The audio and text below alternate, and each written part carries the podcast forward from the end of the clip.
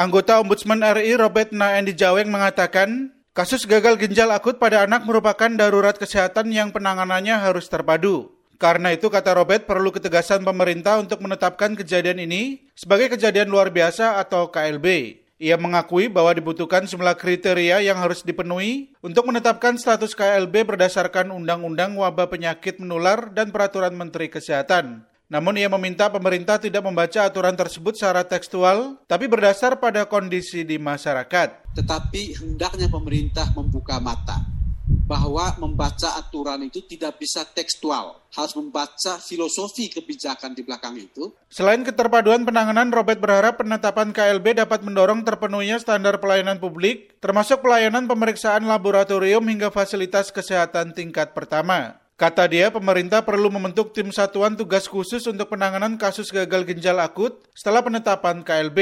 Dengan demikian, koordinasi antara pemerintah pusat, pemerintah daerah, B P J S Kesehatan terkait pembiayaan pasien dapat dilakukan. Di lain kesempatan, juru bicara Kementerian Kesehatan R I, Muhammad Syahril mengatakan, istilah K L B disebutkan untuk penyakit menular. Hal tersebut berdasarkan Undang-Undang Wabah Penyakit Menular dan Peraturan Menteri Kesehatan. Karena itu, kata dia, pemerintah tidak menggunakan istilah K L B agar tidak melanggar aturan. Namun ia mengklaim bahwa respon pemerintah terhadap kasus gagal ginjal akut pada anak ini sudah sama dengan K L B. Kata dia, itu terlihat dari pembiayaan-pembiayaan yang dibebankan ke pemerintah, respon cepat dan komprehensif serta koordinasi pemerintah pusat dengan pemerintah daerah dan lembaga-lembaga terkait. Kemudian melakukan penelitian, kemudian memberikan larangan penggunaan obat-obat sirup yang diduga, dan seterusnya. Syahril menambahkan pemerintah juga telah mendatangkan obat gagal ginjal dari Singapura dan Australia. Selain itu, pemerintah berencana mendatangkan obat dari Jepang dan Amerika Serikat. Sedangkan untuk kasusnya, Kemenkes mencatat terdapat dua ratus lima puluh lima kasus yang berasal dari dua puluh enam provinsi dan yang meninggal sebanyak seratus empat puluh tiga jiwa. Dari Jakarta, Sasmitamadri melaporkan untuk P O E Washington.